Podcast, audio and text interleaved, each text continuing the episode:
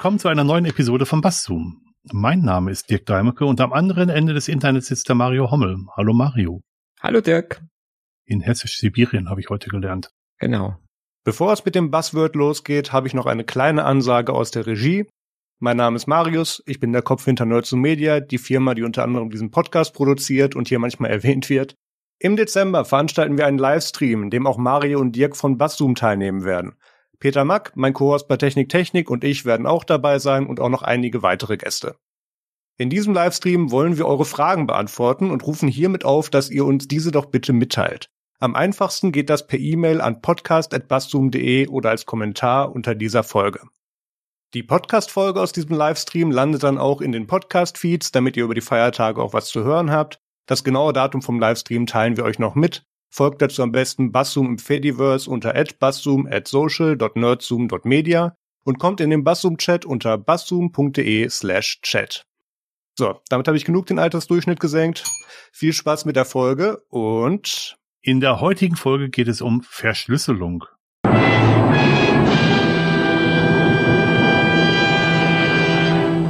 Die Wikipedia und der Duden haben, haben was dazu zu sagen. Ich lese den Duden zuerst vor, weil wir auch mal ein bisschen variantenreicheres ähm, Podcast, also einen variantenreicheren Podcast anfangen Sonst starten wollen. langweilig, ne? Genau. Wenn wir immer zuerst die Wikipedia vorlesen. Ja, und der Duden sagt, das verschlüsseln, das verschlüsselt werden.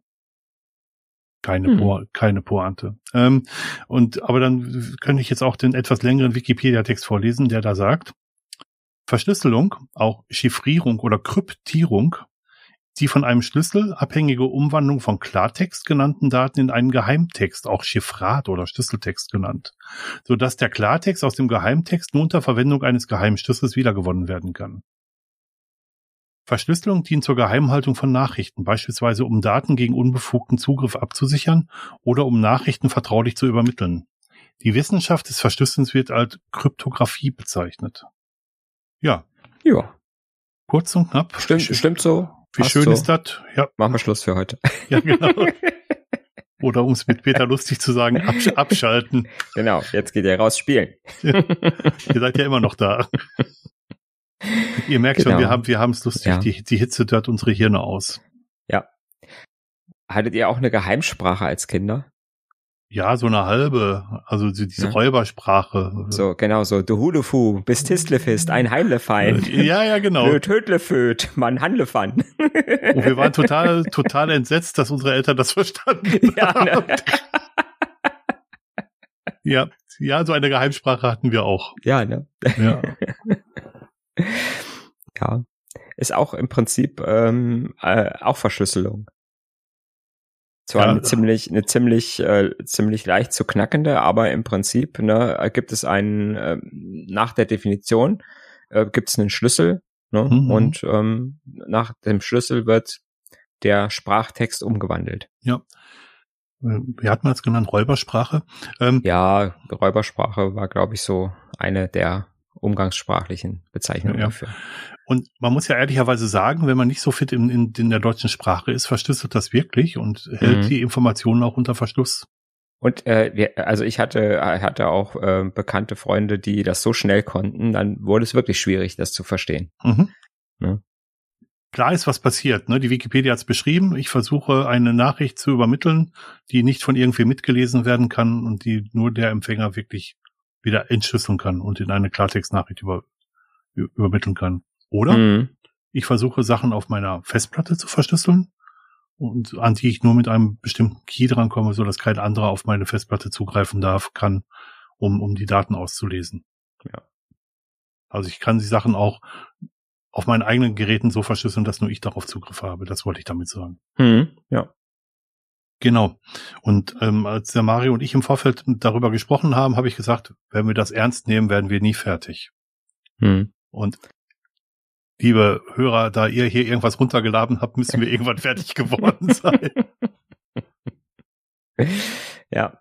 Ja, wie gesagt, man kann, man kann sich ja so ein bisschen in der Geschichte der Verschlüsselung auch ein bisschen verlieren, weil mhm. es gibt es schon ganz, ganz lange und äh, äh, viele unterschiedliche Methoden ähm, sind natürlich im Laufe der Zeit äh, angewandt worden. Ne? Von so ganz einfachen ähm, je nachdem, wie viel, äh, wie viel Power oder wie viel Energie man reinstecken muss, um es zu entschlüsseln, mhm. ähm, äh, ist es natürlich mehr oder weniger gut. Und alles, was so vor Computer ist, ne, äh, ist im Prinzip muss ich im Prinzip jemanden haben, der äh, im Prinzip äh, so viel, so schlau ist, mhm. dass er das in einer gewissen Zeit äh, irgendwie rauskriegt, wie sowas verschlüsselt wird ähm, ich sag mal so, dieser, dieser Klassiker, äh, dass ich einfach zum Beispiel, ich, ich könnte zum Beispiel ja einfach sagen, ich habe einen Schlüssel, wo ich einfach sage, äh, ich ersetze einen Buchstaben des Alphabets durch einen anderen. Mhm.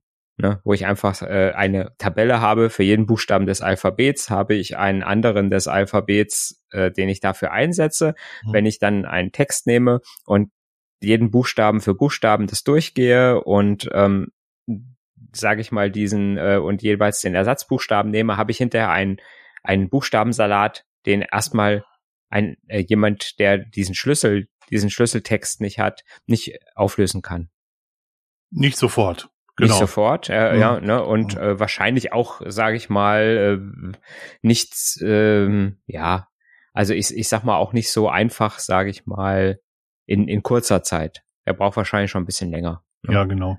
Und ähm, wenn ich aber so einen Text zum Beispiel heutzutage durch einen Computer jagen würde, wie man so schön sagt, mhm. ähm, der hätte das wahrscheinlich relativ schnell anhand von Wortlängen, anhand von Wahrscheinlichkeiten, anhand von, äh, ne, in so einem Text kommt so und so viel Mal ist vor, in so, so und so viel Mal der, die, das und so weiter, mhm. hätte der relativ schnell die ersten Buchstaben rausgefunden mhm. und so, sage ich mal, und wenn ich, sage ich mal, so die ersten drei, vier, fünf Wörter davon entschlüsselt habe, dann weiß ich, äh, irgendwann welcher Buchstabe für was steht und kann mir den Rest noch dazu reimen.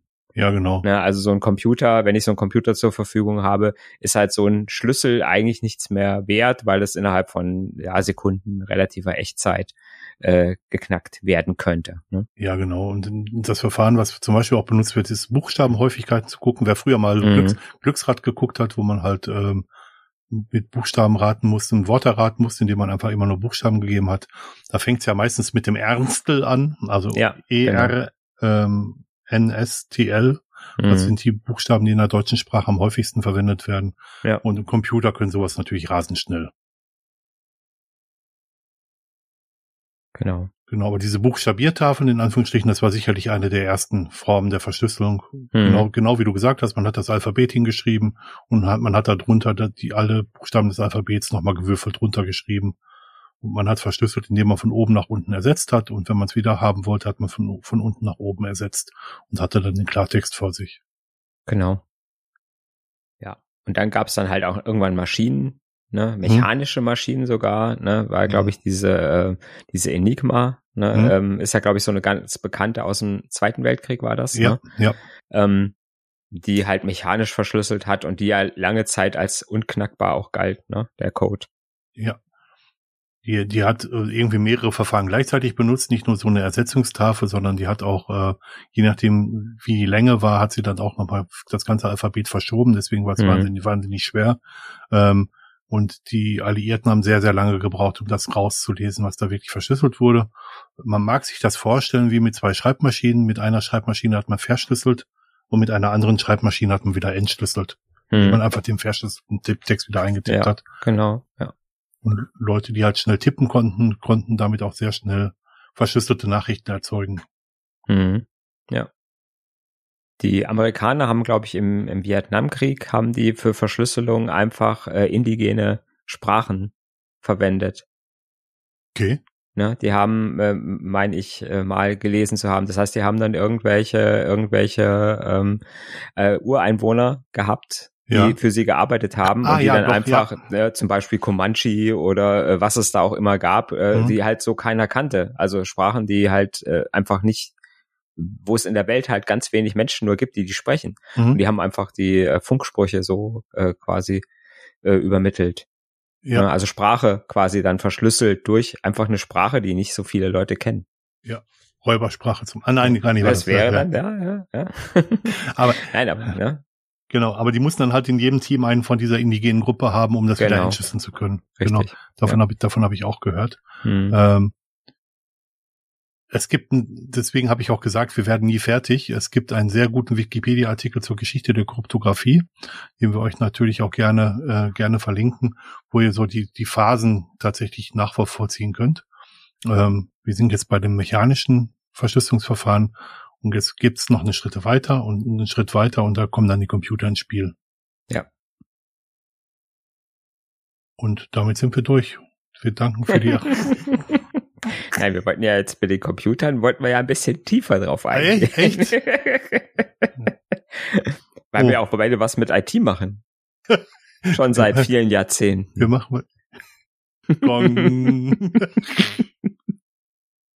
Ja, ich meine, Verschlüsselung kennt ihr wahrscheinlich alle. Man gibt ein, äh, ein, ein Key ein, einen Schlüssel ein und der Computer macht irgendeine Magie im Hintergrund und verschlüsselt den Text und man kann den gleichen Schlüssel dann nochmal eingeben und damit wieder entschlüsseln.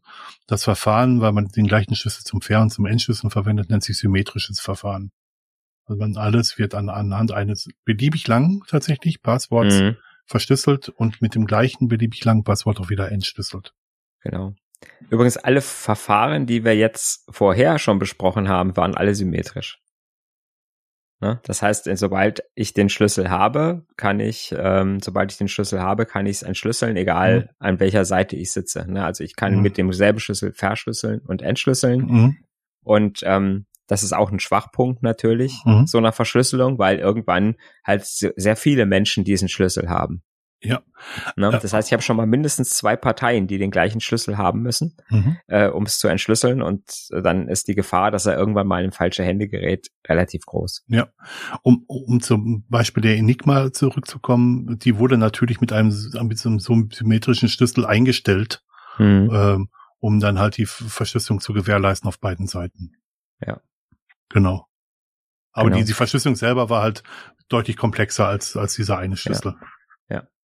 Der Vorteil von so einem Computer, von so einer Computerverschlüsselung ist halt wirklich, dass ich durch die Rechengeschwindigkeit so eine Verschlüsselung sehr, sehr lang machen kann, Mhm. so dass quasi das Ausrechnen des Schlüssels auch wieder sehr, sehr lang dauert, wenn ich halt nicht so, also ich sag mal, auch wenn ich einen großen Rechner oder viele Rechner habe, ähm, wenn ich einen ganz langen Schlüssel habe, dauert es doch relativ lange, um das, ähm, äh, um das Ganze zu entschlüsseln wieder. Ne? Aber es ist halt möglich. ja. Erstmal, wenn ich so ein symmetrisches Verfahren benutze. Ja. Das hat jetzt nicht ganz was mit Verschlüsselung zu tun, aber der Grund, dass Computer so schnell geworden sind, ist, ist auch der Grund, weshalb man möglichst lange Passwörter verwenden soll. Ja. Nur um es am Rande mal gesagt zu haben, wir werden auch da nochmal einen Link reinstecken, wie schnell heutige Computer in der Lage sind, bestimmte Passwortlängen zu knacken. Ja. Gibt so eine schöne, so eine schöne Matrix, ne? Ja, genau. Ähm, ähm, wo man das mit, äh, wo man das schön anschaulich sieht und wo man ähm, im Prinzip sieht, dass man, dass man eigentlich alles, was so äh, weniger als zwölf Zeichen hat, an äh, Passwörtern vergessen kann. Ja.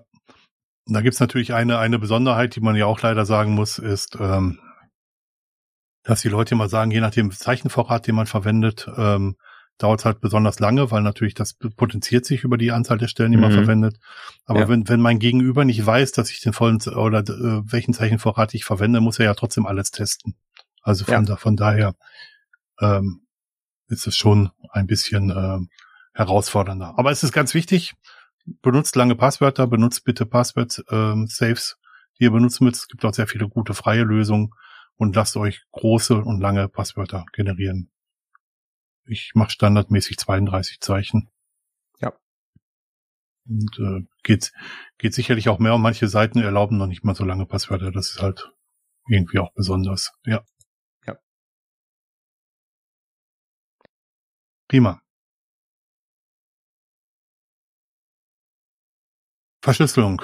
Es gibt, es gibt, ähm, was wir bis jetzt besprochen haben, sind äh, Verschlüsselungen, wo ich auch wieder etwas entschlüsseln muss immer. Mhm. Wenn ich zum Beispiel sage, ich verschlüssel jetzt meine Dateien, meine privaten Sachen zu Hause auf dem Rechner, möchte ich verschlüsseln, Mhm. dann möchte ich die, ähm, dann möchte ich die auch wieder irgendwann entschlüsseln, weil ich möchte ja vielleicht das äh, Urlaubsfoto oder äh, das Schriftstück äh, von der Versicherung irgendwann auch noch mal wieder sehen beziehungsweise lesen können.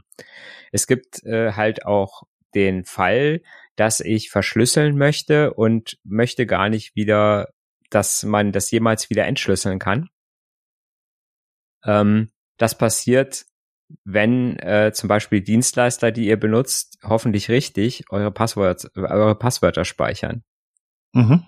Dann ähm, wird im Prinzip das Passwort so verschlüsselt, dass es quasi nicht wieder zurückgerechnet werden kann. Da gibt es also auch mathematische Verfahren, die ähm, die so in ein Passwort, das man sich ausgedacht hat, was möglichst lang ist, Ne, mhm. Haben wir eben schon gehört, 32 Zeichen oder länger sogar. Ähm, muss ja irgendwie, ich sag mal, wenn ich das irgendwo eingebe auf irgendeiner Webseite, äh, um mich anzumelden, muss ich, muss es ja der irgendwie muss es ja der Dienstleister überprüfen können. Der muss ja sagen können, hat er jetzt das richtige äh, Passwort eingegeben. Ne?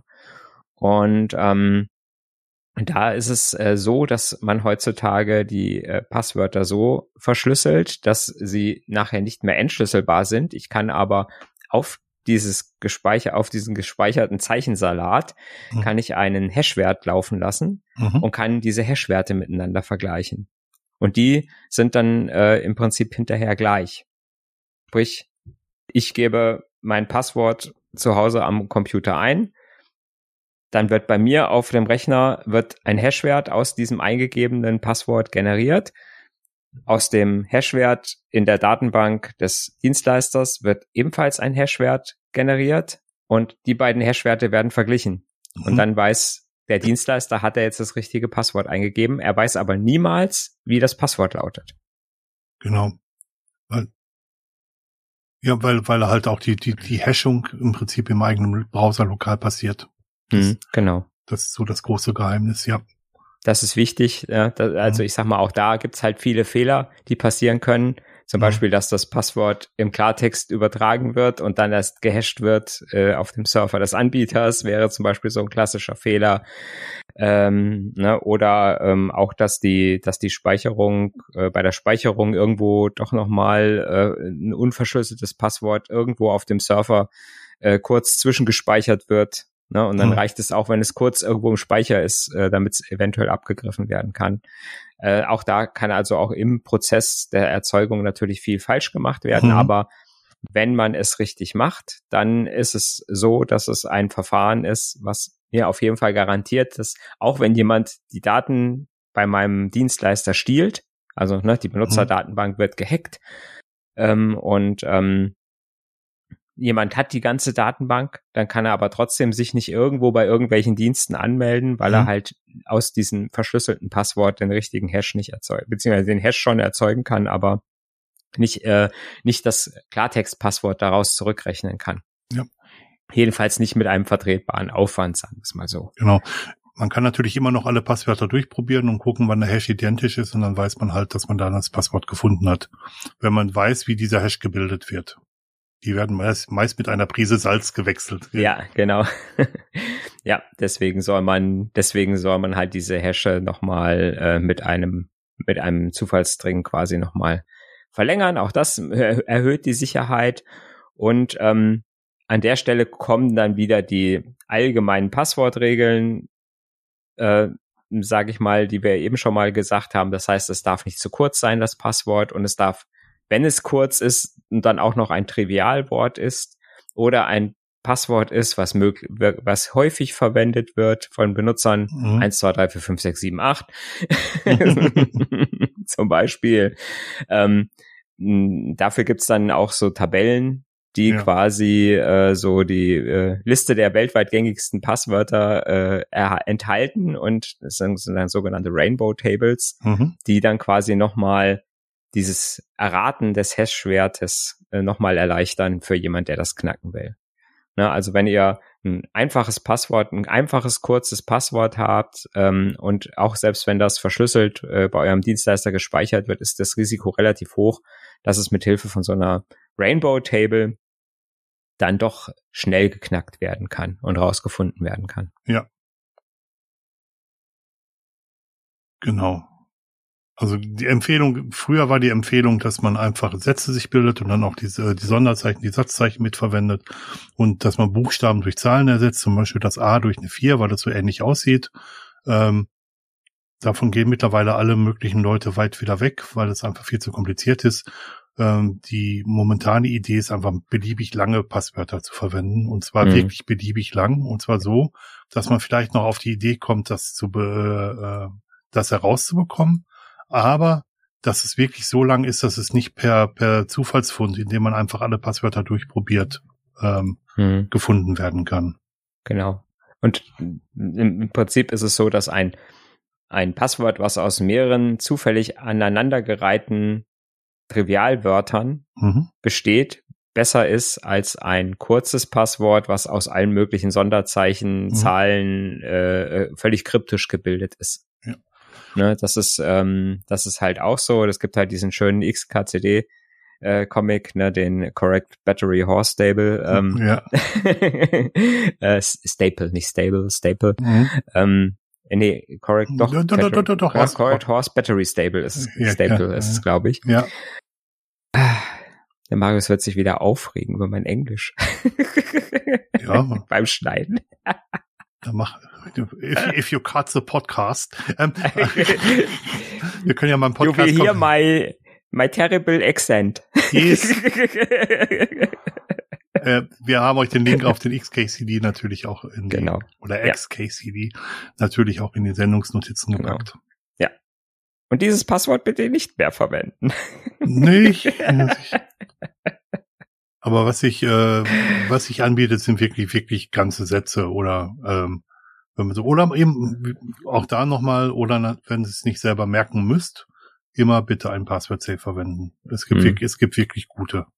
Ja. Genau. Und auch die speichern wiederum eure Daten verschlüsselt. Mhm. Ne, allerdings so, dass man sie wiederherstellen kann, weil ihr wollt ja das Passwort im Extremfall äh, dann auch im Klartext nochmal abrufen können aus der Datenbank. Ja. Muss ja passieren. Ja. Gut.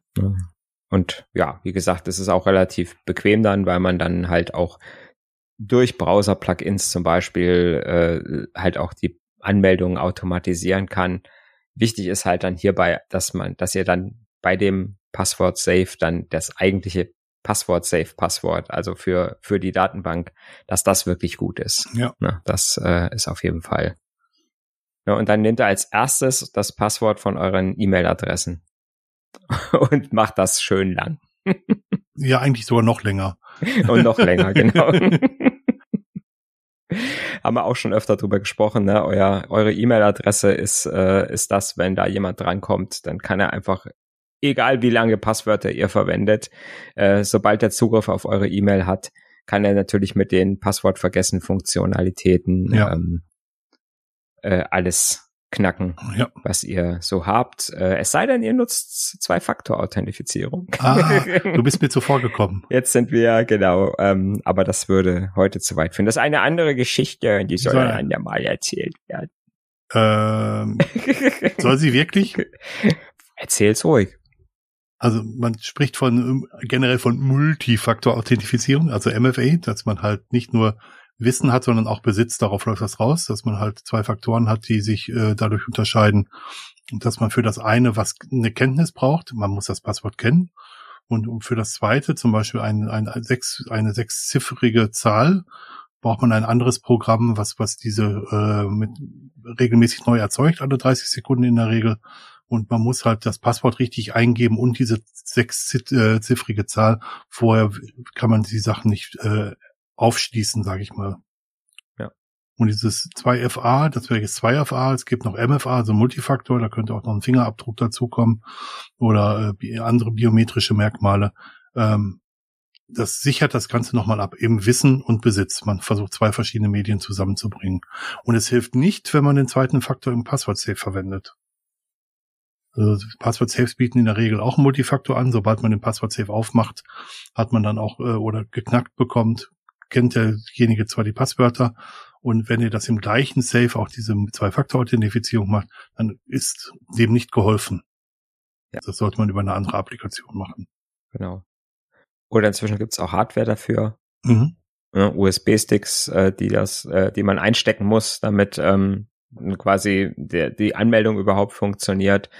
Äh, das ist dann nochmal äh, noch mal ein Stück sicherer, weil ich dann wirklich ein Stück Hardware in der Hand haben muss, mhm. was nur ich haben kann. Ähm, und ja, und äh, ja, das nicht kopiert werden kann und nicht irgendwo quasi gefunden oder anderwo, ander, äh, anderswo benutzt werden kann, als wo ich bin. Mhm. Sagen wir es mal so. Ja, und den gibt's ja. sogar noch mit NFC, dann kann man sogar dem Handy sagen, dass er damit den, den Token generiert, dass man sich damit nur gegenüber dieser mhm. Zwei-Faktor-Applikation. Das, das führt jetzt wirklich so weit, aber ja. wenn ihr die Möglichkeit habt, einen zweiten Faktor einzusetzen, nutzt, nutzt, ja. nutzt das bitte auch. Wo es geht, einfach machen. Die Frage bei Accounts, die Geld kosten können. Ja, sehr gut, sehr gut, sehr guter Plan. Genau, aber das soll zum, zum Thema Passwörter gewesen sein. Also wir waren bis jetzt bei der symmetrischen Verschlüsselung, das heißt das gleiche Kennwort oder das gleiche Passwort, was hier verwendet wird zum Fair und zum Entschlüsseln benutzt. Das ist natürlich nicht der letzte heiße Scheiß, ne? muss man ja genau. mal ehrlicherweise sagen. ähm, der aktuelle heiße Scheiß, auch nicht der neueste heiße Scheiß, ist also sogenannte asymmetrische Verschlüsselung. Da teilt sich die Verschlüsselung in einen geheimen Schlüssel und einen äh, öffentlichen Schlüssel. Den öffentlichen Schlüssel könnt ihr euch vorstellen wie, wie ein Telefonbuch. Das, den, den, den dürft ihr überall hin tun. Mit dem werden Sachen verschlüsselt, aber nur mit dem geheimen Schlüssel könnt ihr die Sachen wieder entschlüsseln. ihr wisst es vielleicht nicht, aber ihr benutzt das täglich mehrfach. Mhm. Ja. Und zwar die Webbrowser-Verschlüsselung funktioniert genau auf dem Verfahren. Der Webserver gibt euch den, den öffentlichen Schlüssel zu und er verschlüsselt mit seinem mit seinem privaten Schlüssel im Moment und ihr könnt mit dem öffentlichen Schlüssel das Ganze wieder entschlüsseln. Das geht andersrum. Äh, Entschlüsseln geht immer nur mit dem privaten Schlüssel. Ja, naja, ich habe ja nur den, äh, ich habe ja nur den öffentlichen Schlüssel vom Webserver. Ja, ja. Aber der Webserver muss mit mit seinem er muss, muss mit einem äh, ne, also ich kann ich kann ja nicht den ich kann ja nicht den äh, ich kann eigentlich nicht entschlüsseln also so so wie ich es verstehe die ähm, asymmetrische um, Verschlüsselung kann ich nicht mit dem mit dem öffentlichen Schlüssel das verschlüssel äh, entschlüsseln was der private Schlüssel äh, verschlüsselt hat sondern ähm, in der Richtung habe ich die Signatur du hast völlig recht da wird natürlich ja. ein Session Key ausgehandelt genau und dieser, ja. genau ja, richtig. Also ich gebe äh, ich gebe auch einen Key bekannt, den mein Webbrowser äh, erzeugt. Und der äh, Webserver verschlüsselt mit mit mit dem äh, Public Key und ich entschlüssele mit meinem Secret Key. Mhm. Genau wenn wir es an, anstatt von Bob und Alice mal mit Mario und Dirk machen. Ne? ja. Ich, äh, ich rechne mir ein solches Schlüsselpaar mit einem privaten und einem öffentlichen Schlüssel hm. und schicke meinen öffentlichen Schlüssel an den Dirk. Der Dirk macht das gleiche, er, äh, hat auch ein Paar und schickt seinen öffentlichen Schlüssel an mich. Hm. Wenn ich ihm jetzt eine äh, Nachricht schicken will und will sie verschlüsseln, dann verschlüssel ich sie mit seinem privat, also mit seinem öffentlichen Schlüssel. Mhm. Ne? Den darf jeder wissen. Jeder kann den haben. Also selbst wenn ich den verliere, ist es nicht schlimm. Ich kann den auch weiter verteilen, kann sagen, hier ist Dirks öffentlicher Schlüssel, könnt ihr alle nehmen, könnt mhm. ihr alle seine Sachen mit alle Sachen, die ihr ihm schicken wollt, könnt ihr alle damit verschlüsseln. Also das Ding ist nicht geheim, das kann ich öffentlich auf eine Webseite stellen. Mhm. Äh, überhaupt kein Problem. Und ähm, wenn ich dann irgendeine Nachricht an ihn mit seinem öffentlichen Schlüssel verschlüssele und schicke sie ihm so zu, dann kann er, nur er mit seinem privaten Schlüssel, kann sie wieder entschlüsseln. Ne? Niemand anders mit, äh, mit, äh, mit dem öffentlichen Schlüssel kann man die nie wieder entschlüsseln. Selbst du nicht. Selbst ich, selbst ich nicht, der sie verschlüsselt hat mit dem öffentlichen Schlüssel. Genau. Genau, das ist wichtig zu wissen. Das ist, das ist ganz wichtig. Ähm, und in der anderen Richtung funktioniert das Schlüsselpaar so, dass ich auch nach, dass ich mit meinem privaten Schlüssel Nachrichten unterschreiben kann. Mhm. Ich kann sagen, also ich verschlüssel die nicht, sondern ich mache einfach nur hinten dran an die Daten kommt im Prinzip noch so ein kleiner Datenschnipsel, wo dran steht, diese Daten, die hat der Mario Hommel erstellt. Und jede äh, Änderung, die an diesem Datensatz vorgenommen wird, würde diesen, diese Signatur zerstören. Genau.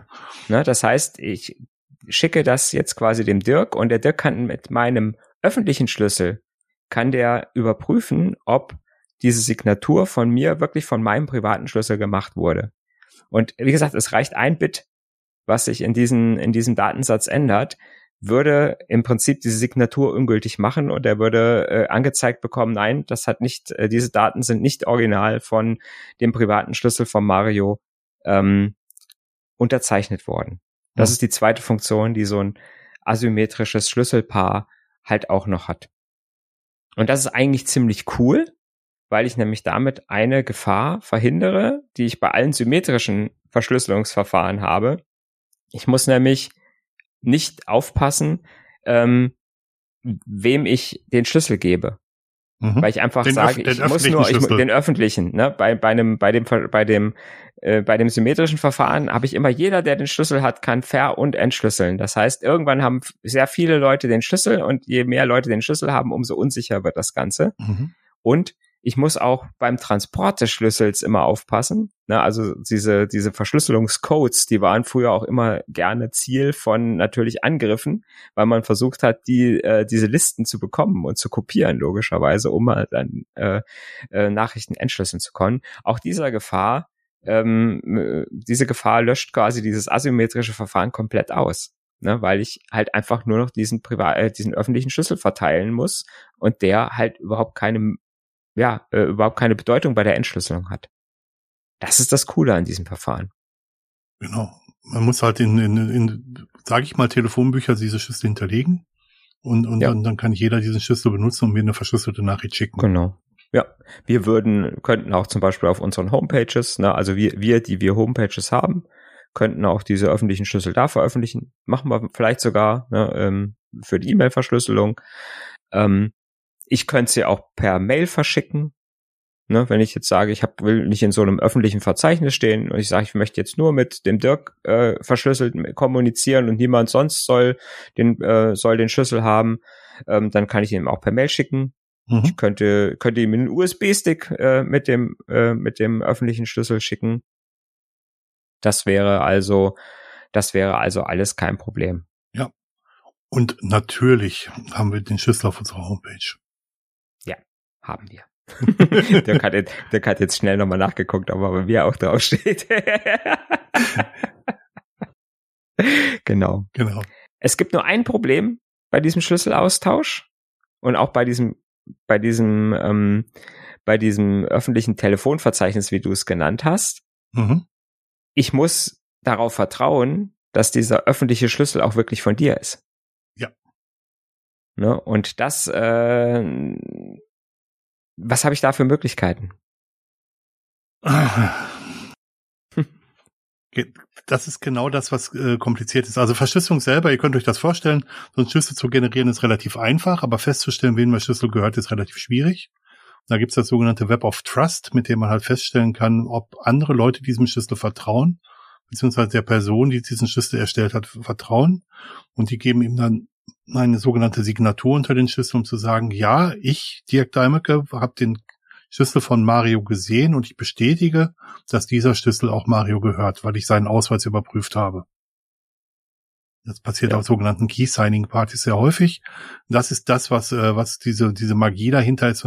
Und das ist das, was für Ändern, wirklich kompliziert ist, hm. meiner ja. Meinung nach. Ja, bei so Key-Signing-Partys ist es ja sogar so, dass ich mich selbst, äh, da, da, beziehungsweise, äh, dass wir, oder ich sag mal, ich treffe mich mit einer Gruppe von fremden Menschen, ja. die ich nicht kenne.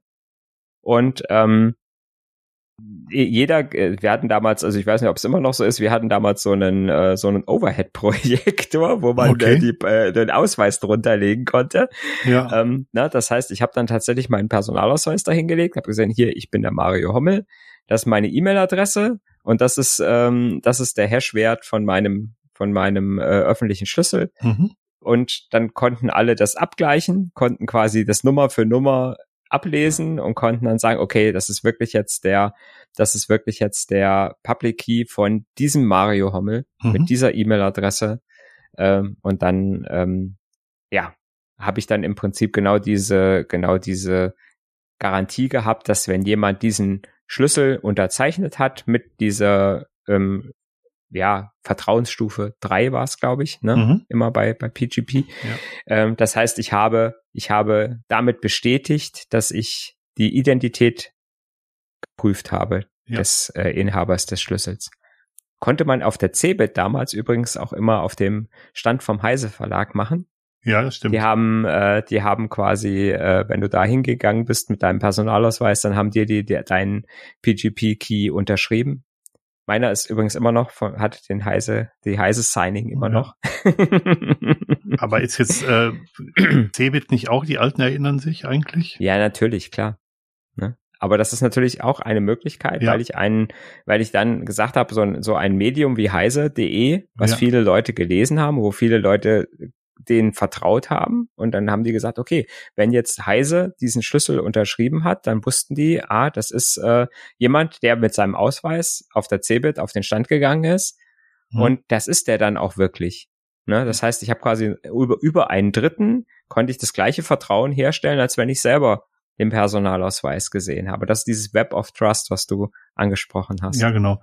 ne, dass man über diese Kette sagt, ich habe irgendeinen, wo ich dem ich so weit vertraue, dass ich sage, wenn der sagt, ich habe dem seinen Ausweis gesehen, dann glaube ich dem das.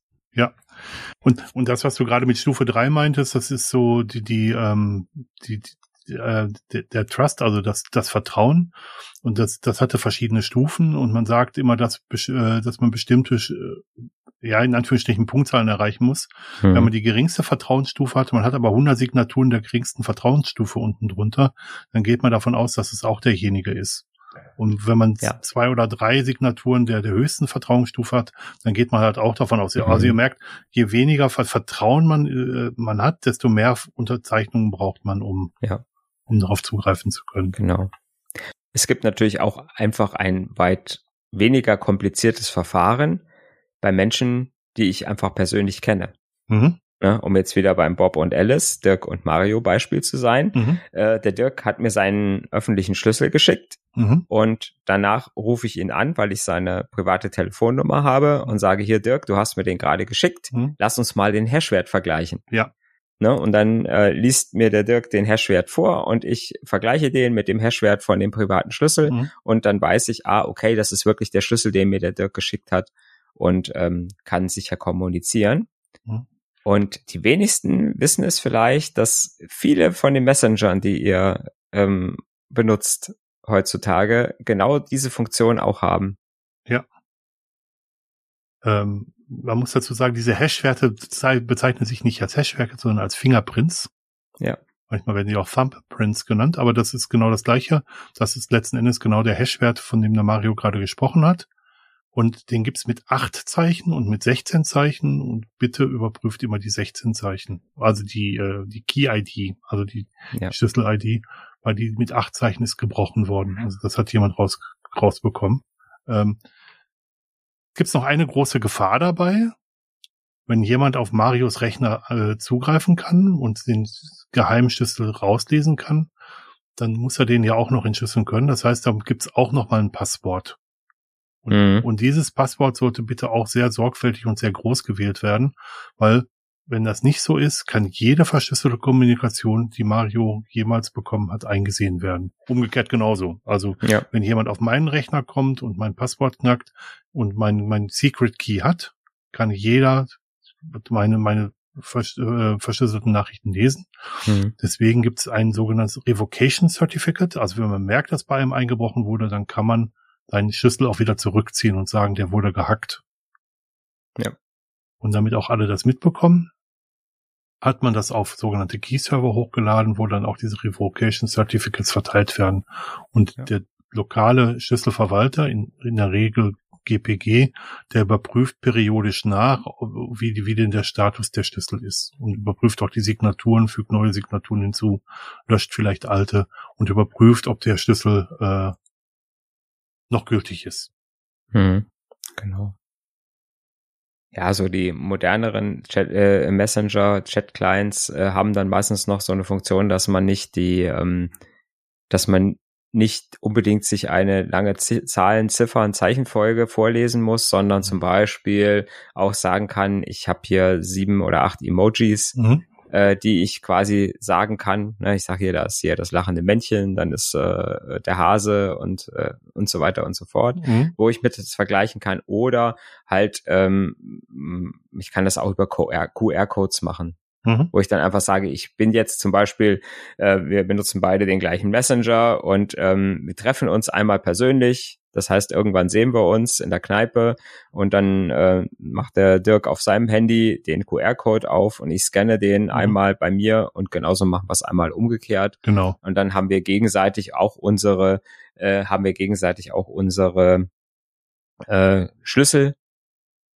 überprüft, überprüft genau. und äh, haben dann eine sogenannte Ende-zu-Ende-Verschlüsselung untereinander. Ne, das heißt, wenn ich mhm. dem Dirk was äh, schreibe, wird es bei mir auf dem Gerät verschlüsselt und geht schon verschlüsselt von meinem Gerät runter an den Provider über viele Kanäle im mhm. Internet, über das große Kabel unter dem Atlantik und wieder zurück und so weiter und vielleicht noch über irgendeinen Satelliten von Elon Musk. Mhm. Und dann kommt es beim Dirk an und erst dort wird es dann wieder äh, entschlüsselt. Mhm. Das äh, ist halt, sage ich mal, der große Vorteil von diesem System. Und wie gesagt, das ist halt auch das, was man haben möchte. Ende-zu-Ende-Verschlüsselung. Das heißt, auf meinem Gerät wird es verschlüsselt und erst auf dem Empfängergerät wird es wieder äh, entschlüsselt. Ja. Ähm, diese Schlüssel funktionieren mit unglaublich hohen großen Primzahlen, die, die, die, die, die miteinander rechnen. Ähm, das mathematische Modell ist ein bisschen komplexer, das lässt sich aber auch im Internet finden, das lässt sich auch nach, nachvollziehen. Mhm. Ähm, es gibt verschiedene Verschlüsselungsverfahren, die mit sogenannten Public und Secret Keys arbeiten, unter anderem auch Zertifikate, also ein Pendant zur äh, Verschlüsselung via, via Keys ist das Verschlüsselung mit Zertifikaten. Ja. Da gibt es auch persönliche Zertifikate, äh, die man, die man erstellen lassen kann, aber da hat häufig auch der Provider nochmal Zugriff drauf, wenn man es nicht selber erstellt. Ja. Und jetzt ist die ja. große Frage, ähm, nutzt man das? Nutzt du das? Gibt es Leute, mit denen du das nutzt? Diese, diese Überprüfung? Verschlüsselung generell? Also Verschlüsselung auf jeden Fall, äh, weil es halt äh, zu einem, also ich sag mal im, Me im Messenger-Bereich. Ja, da. Hm. Ne, Im Messenger-Bereich, also ich sag mal, jeder, der das, ne, äh, ich weiß, äh, wir mögen alle WhatsApp nicht, aber trotzdem jeder, der WhatsApp benutzt, hat im Prinzip eine Ende-zu-Ende-Verschlüsselung, weil die genau das machen. Mhm. Ähm, und übrigens, wenn ihr diese schöne Nachricht sieht, seht äh, in einem Chat, die Sicherheitsnummer von Mario Hommel hat sich geändert. Mhm. Dann ist genau das passiert. Der Mario Hommel hat einen neuen Private Key und Public Key Paar. Und ähm, wenn ihr das nicht überprüft, dann könnte es auch sein, dass einfach jemand äh, seine Handynummer hat und äh, seine SIM-Karte in sein eigenes Handy gelegt hat und nun quasi eure Ende-zu-Ende -Ende verschlüsselte äh, Kommunikation äh, mitlesen kann. Ja. Es sei denn, ihr überprüft das und sagt, ruft sofort beim Mario an und äh, sagt hier, ähm, hast du dein Handy gewechselt? Können wir mal kurz die Hashwerte nochmal vergleichen? Mhm. Ähm, und erst dann ähm, seid ihr wieder sicher, ja. dass ihr eine Ende-zu-Ende-Verschlüsselung habt. Aber wie gesagt, ich finde es gut, dass WhatsApp es tut überhaupt ähm, und mit einer äh, äh mit einer niedrigen Schwelle, nämlich es passiert automatisch, ohne dass ich irgendwas ja. machen muss ne, ohne dass ich irgendwas umstellen muss, ohne ob, dass ich irgendwas machen muss. Natürlich hat es Schwächen so. Ne? Mhm. Eine Schwäche ist zum Beispiel, dass ich keine Kontrolle über den Erstellungsprozess habe, der ähm, der Verschlüsselung, der Schlüssel. Mhm. Ne, das heißt, ich kann nicht nachweisen, ob nicht der Schlüssel, der private, doch, sage ich mal, irgendwo bei WhatsApp landet. Ähm, Im Zuge der Anmeldung bei WhatsApp. Ne? Mhm. Äh, weil es halt nicht Open Source ist. Ja. Und äh, ja. Deswegen benutzt einfach kein WhatsApp. Genau. es gibt da gute Alternativen. Ähm, ja. Also ich verzichte schon seit einigen Jahren, einigen wenigen Jahren auf WhatsApp und benutze nur noch Signal und Threema als, als Messenger und ein, ein Messenger, den Mario und ich beide benutzen. Das ist äh, das Protokoll Matrix. Ähm, da gibt es sehr viele verschiedene Server, die das anbieten, wo man sich anmelden kann wo man auch verschlüsselt kommunizieren mhm. kann und wo man genau. zum Beispiel auch Passum finden kann. Hm, stimmt.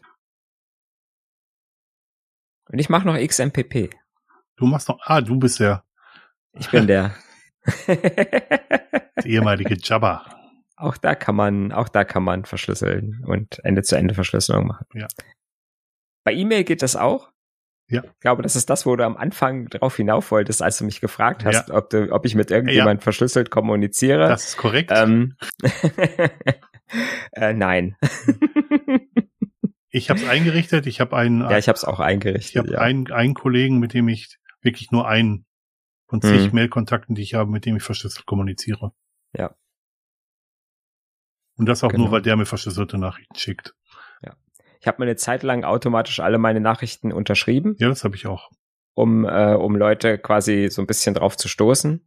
Hm? Aber das, äh, da gibt's halt immer, immer wieder Probleme, weil halt dann irgendwelche komischen Zeichen in so einer Mail stehen und viele Mail-Clients da nicht richtig mit umgegangen sind und so. Und dann habe ich es dann irgendwann auch wieder gelassen. Ja, das ist, ist nicht so einfach. Ähm, aber ich stehe dazu, Verschlüsseln selber ist einfach, äh, Web of Trust ist schwierig, halt Leute zu finden, die den eigenen Mhm. Schlüssel unterschreiben und das alles wirklich genau überprüfen. Und ich wage die Prognose, dass der Mario noch niemanden gefragt hat, ob der Sicherheitsschlüssel sich wirklich äh, auf den User bezieht, der ihn gerade gewechselt hat. Hm, ja. In WhatsApp nicht, Hm. in, äh, in, in Matrix. Wir haben schon öfter mal Das stimmt. äh, die Schlüssel ausgetauscht, ne, Ja. weil wir mal Konten gewechselt oder Surfer gewechselt haben Mhm. oder solche Geschichten hatten. Mhm. Ähm, bei Streamer habe ich es auch schon mal gemacht, mhm. ähm, dass ich auch mit einem Kontakt neu, äh, neu mich synchronisiert habe, weil er ein neues Handy hatte. Mhm. Ähm, ja, Das- aber ansonsten eigentlich so noch nicht großartig. Threema macht das halt sehr, sehr schön über QR-Codes. Wenn man jemanden Mhm. trifft, der auch Threema hat, kann man sich gegenseitig die Codes scannen und dann hat man sich verifiziert. Ja, genau. finde ich ganz geschickt gelöst. Ja, jetzt sprechen wir nicht über die Probleme mit QR-Codes. Nee, Kost, kostet aber auch leider ein bisschen Geld, das muss man auch sagen. ja, genau. Ich glaube, zwei Euro. Ein, ein, ein, ein, ein Weizen. ein, ein Euro, vier Euro? Ja, ich glaube 94 oder so, ne, oder? Einmalig. Finde das eigentlich, äh, aber ich mag das mittlerweile, das hatte zwischenzeitlich mal Lücken. Die haben auch einige Audits über sich ergehen lassen. Der, Mhm. äh, den kleinen kann man auch als Open Source bekommen. Äh, Ja. Tatsächlich. ähm, und die haben mit den Audits bewiesen, dass sie, dass sie Mhm. sicher sind. Ein, wir haben vor kurzem erst wieder ein Audit gehabt. Ja. Signal wäre die andere Variante. Und ja, also das sind so die drei Messenger, die ich benutze. Mhm, Und SMS genau. tatsächlich noch. Für Ja. die Leute, die nur WhatsApp haben. Genau. Wobei, da gibt's gar keine Verschlüsselung, ne, bei SMS. Das ist so. Das stimmt. Das ist dann wirklich Klartext. Ja. Ja, Threema habe ich tatsächlich kaum, ähm, habe ich glaube ich ein oder zwei Kontakte, und die aber auch äh, relativ wenig genutzt sind. Das habe ich einfach nur, ums zu haben. Hm, Ich finde das ganz spannend. Ähm, Threema benutze ich mit meiner Frau zusammen. Mhm. Also hauptsächlich mit meiner Frau. Es haben noch ein paar andere Bekannte, aber ich benutze es hauptsächlich mit meiner Frau. Und wenn ich alle Benachrichtigungen ausschalte, dann kann ich, brauche ich nur Threema anlassen, dann weiß ich, dass ich nur mit, da mit meiner Frau kommuniziere. Ja, ja. Das, das, das, hat, das hat auch einen Vorteil. Ja, das ist, das ist tatsächlich nicht schlecht. Ähm, ich benutze XMPP, benutzen wir in der Familie. Mhm. So. Ne, ich habe es, glaube ich, in unserer Messenger-Folge, die, glaube ich, schon ganz, ganz lange her ist, Oh, ähm, habe ich das, glaube ich, auch schon mal erzählt, dass, ähm, dass ich quasi auch den einfach auf einem, auf einem kleinen VPS-Surfer laufen habe, den ähm, XMPP-Surfer. Und wir somit auch schon die Möglichkeit hatten, als die Kinder noch relativ jung waren und wir nicht wollten, dass sie irgendwo bei WhatsApp oder bei irgendwelchen anderen Chatdiensten sich anmelden, ja. einfach gesagt haben, okay, dann können wir das nutzen und äh, dann über Conversations, was eine ziemlich Ja. ähm, komfortable Anwendung für Android ist, Mhm. einfach sagen konnte, hier, äh, wir können einfach untereinander alle chatten. Und irgendwie hat sich's auch jetzt bei den, auch wenn die Kinder jetzt erwachsen sind, haben wir trotzdem noch alles, was wir so innerhalb der Familie kommunizieren, läuft noch immer noch darüber. Ich muss ehrlicherweise gestehen, dass, glaube die Conversations der einzige vernünftige Client ist für, für XMPP. Ja, ja, ja. Alle anderen sind mehr oder weniger, Alle anderen sind, mehr oder äh, weniger sind schlecht. schwierig. Ja, Ja, genau. Wenn es nur äh, um Conversations ging, hätte, glaube ich, jeder XMPP. ja, das kann gut sein, ja. Okay. Aber trotzdem, ne, auch schön. Ja. Ja. Herr Kollege, gäbe es noch was Wichtiges, was du hinzufügen wolltest?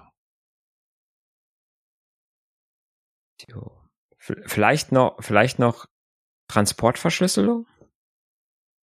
Ja, ja, können wir gerne noch ein bisschen ausführlicher machen. Ich habe das ganz kurz nur angerissen, von, von Mhm. wegen Webserver und Webbrowser.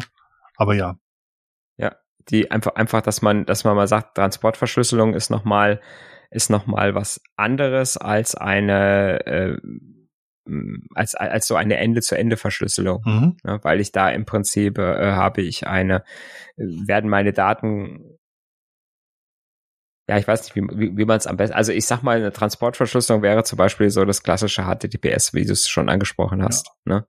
Das heißt, äh, während, während die Daten quasi im Internet unterwegs sind, sind sie verschlüsselt. Hm. Sie werden aber, sie werden aber ähm, nicht mit so einem Schlüsselpaar quasi wirklich so persönlich verschlüsselt, sondern nur ähm, während, während sie unterwegs sind.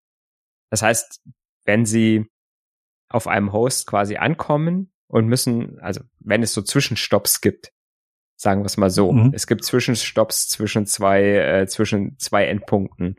Ähm, das heißt, ich schicke dir, beziehungsweise ich rufe eine Webseite auf und die Webseite ist nicht direkt von meinem Rechner ähm, quasi aufrufbar, dann kann es passieren, dass wenn es eine Zwischenstation, einen Hop gibt, mhm dass da quasi die Daten einmal entschlüsselt werden und dann erst, wenn sie weitergeschickt werden, wieder verschlüsselt werden.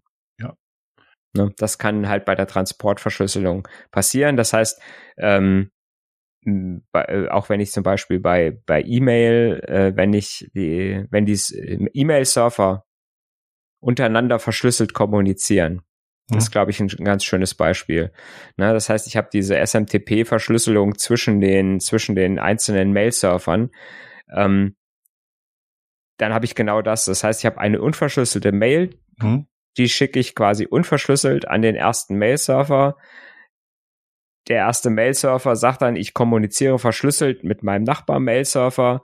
Mhm. Das heißt, er verschlüsselt es, es kommt beim Nachbar-Mail-Server an, der Nachbar-Mail-Server muss es wieder entschlüsseln, mhm. bevor es dann an den nächsten Mail-Server schicken kann, muss es wieder verschlüsseln und dann wieder entschlüsseln. Das heißt, die Nachricht ist immer auf diesen Zwischenpositionen, auf diesen, äh, auf diesen Zwischenstationen immer einmal kurz entschlüsselt. Mhm. Und das ist, äh, das ist halt der grundlegende Unterschied zu einer Ende-zu-Ende-Verschlüsselung. Ne? Das heißt, während das Ding quasi unterwegs ist, kann es mehrmals end- und wieder verschlüsselt werden. Ja. Man kann sich das wie eine Röhre vorstellen. Eine Röhre, die man von, von, von einem, von einem Rechner zu einem anderen baut und alles, was durch diese Röhre geht, ist verschlüsselt. Das ist so eine Transportverschlüsselung. Und in, ja. in der Röhre selber wird halt Klartext gesprochen. Letzten Endes. Ja. Aber besser immer noch als nicht verschlüsseln. Das ist so. Letztendlich ist jede Verschlüsselung besser als keine Verschlüsselung. Ja. Und wenn ihr in einer Firma schafft, die einen Proxy-Server einsetzt, dann ähm, ist es Normalfall so, dass durch den Proxy durchverschlüsselt wird. Das heißt, der Proxy leitet tatsächlich die äh, eure Verschlüsselung, also die, die, die, macht diese Röhre durch den Proxy durch bis zum bis zum Webserver auf der anderen Seite. Und in großen Unternehmen ist es so, weil die sogenannte Threat Detection machen wollen oder äh, Data Leakage Protection, dass sie die Verbindung von eurem, von eurem Webbrowser bis zum Proxy verschlüsseln. Da unterbrechen sie die Verschlüsselung, prüfen, ob ihr irgendwelche Daten übertragt, die ihr nicht übertragen dürft und verschlüsseln ab dem Proxy wieder bis zum Endwebserver. Das wäre genau das, was du gerade mit den Webservern beschrieben hast. Das wäre genau so ein Hop dazwischen. In, gro mhm. in großen Firmen, das nennt man SSL Interception. In großen Firmen wird das häufig so gemacht, dass SSL intercepted wird weil ich kann halt einfach verschiedene Sachen nicht machen mit HTTP, HTTPS. Ne? Mhm. Ich kann zum Beispiel äh, Filter, wen, kann nicht so gut filtern. Mhm.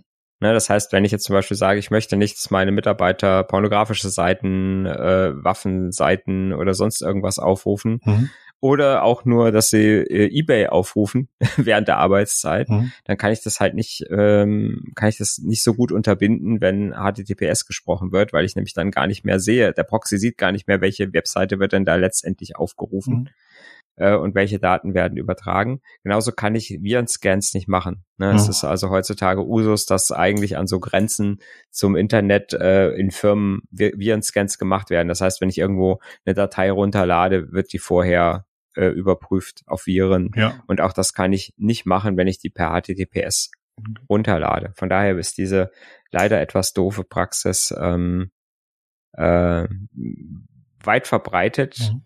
Und äh, wenn ihr in so einer Firma arbeitet, macht nicht euer Online-Banking während der Arbeitszeit an einem Dienstrechner, weil äh, der Admin dann eure äh, Online-Banking-Passwörter mitlesen kann. Das, das, das ist so. Äh, und um das ja. Antivirenthema noch zum Ende zu bringen, meistens ist es sogar so, dass auf dem äh, Proxy ein Virenscanner eingesetzt wird und auf eurem Client selber auch nochmal. Und das sind unterschiedliche, mal, ja. unterschiedliche Produkte, dass man halt versucht, mit zwei verschiedenen Produkten dem Herr zu werden. Ja. Und die Hoffnung wäre, dass der eine, äh, der eine Virenscanner Viren findet, die der andere nicht findet. Genau. Ja. Und dabei wäre es so einfach, wenn man einfach die Makros abschalten würde im Office. Ja, ist eine andere Geschichte Diese, aus der Twilight Zone. Die sollte wirklich ein anderes Mal erzählt werden. Makros.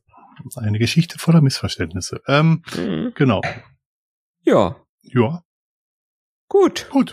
Würde ich auch so sehen. Ich sag's mal ganz unverhohlen und ganz äh, unprätentiös. Sehr schön. Ich möchte an dieser Stelle gerne nochmal darauf hinweisen, dass wir auch auf Mastodon zu finden sind, wo man uns folgen kann.